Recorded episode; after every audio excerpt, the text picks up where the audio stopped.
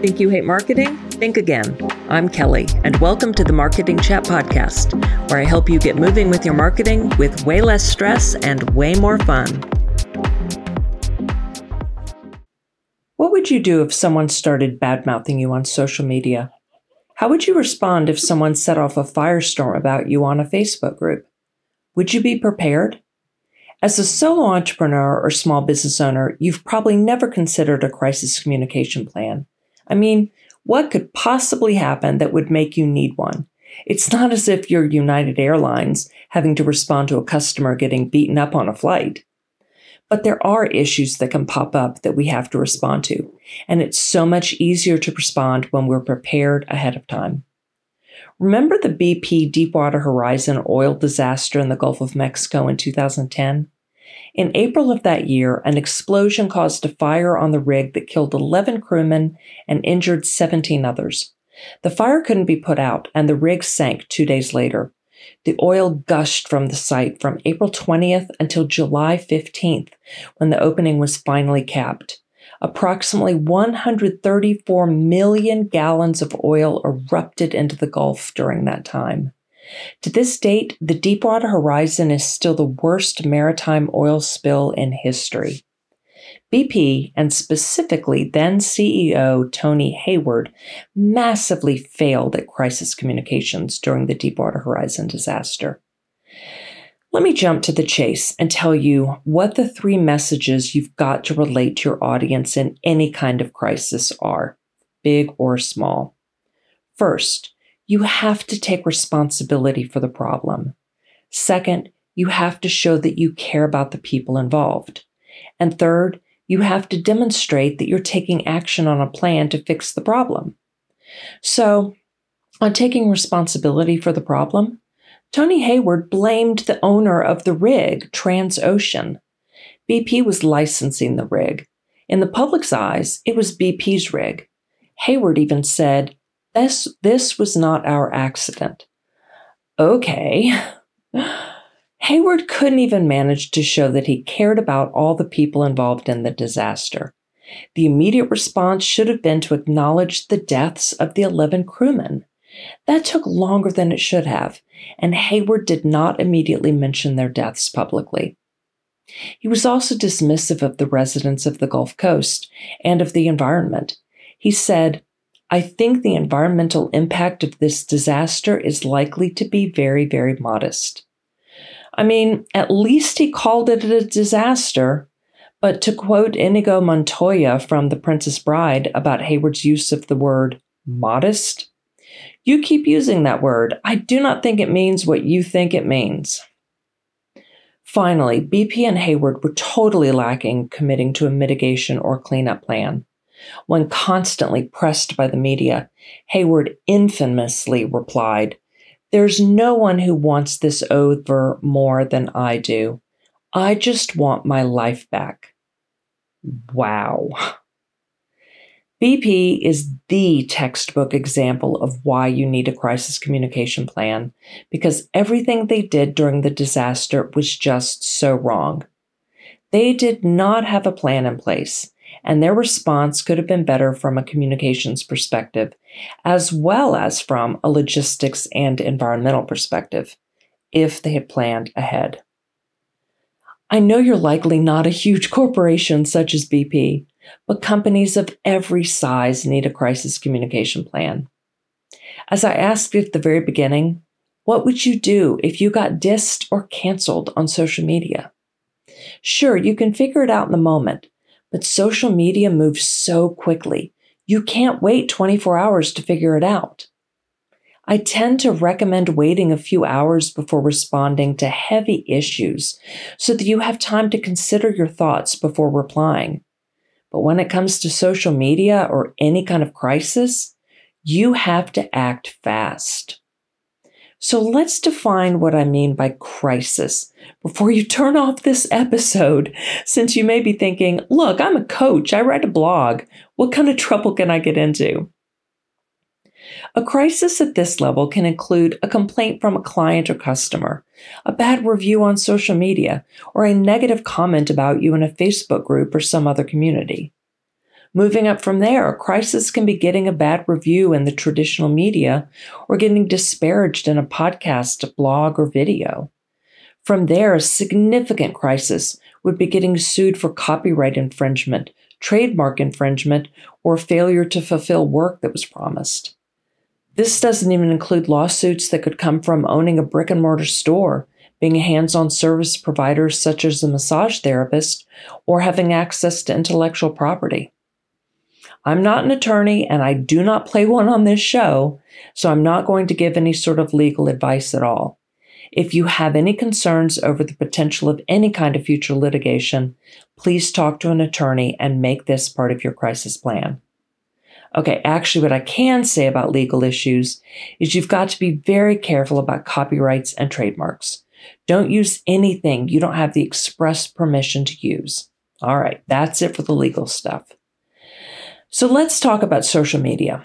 This is the most likely place for a crisis to occur and your greatest need for a crisis communication plan. I have a client who once had a guest on her podcast. The guest said this one thing in passing that slipped by in editing. One person in a Facebook group caught it and brought it up in the group. Immediately, a bunch of other people jumped in and attacked my client for what her guest said. Now, these other people hadn't even listened to the episode. They were just going along with what the original poster wrote. People love to be outraged, whether it's warranted or not, and they love making their outrage public. The original poster easily could have private messaged my client to air her concerns about what the guest had said.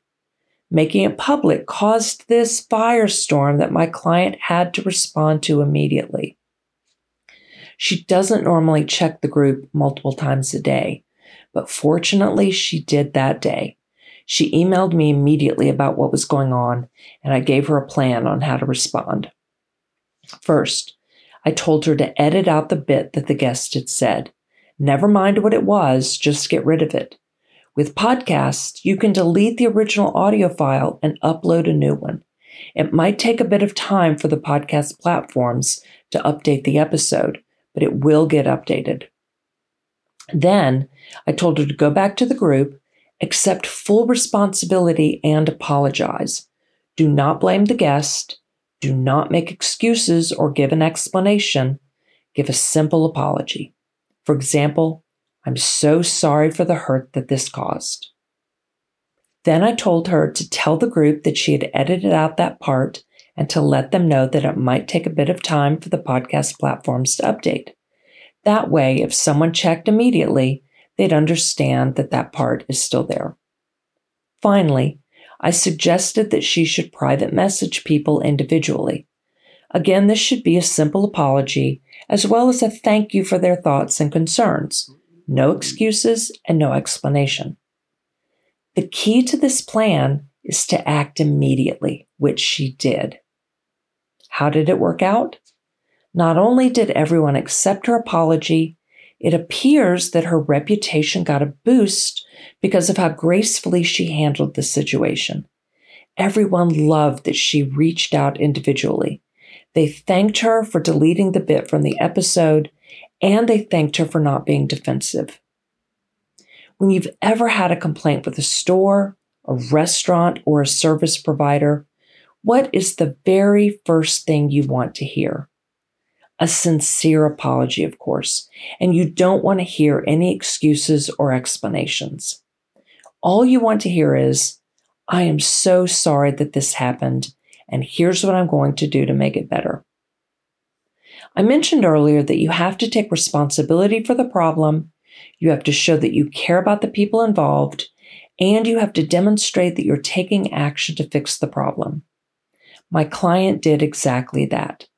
She apologized without excuse. She messaged members of the group individually, and she deleted the offending part of the episode. So, could she have predicted a crisis like this? No. This isn't something like an oil spill.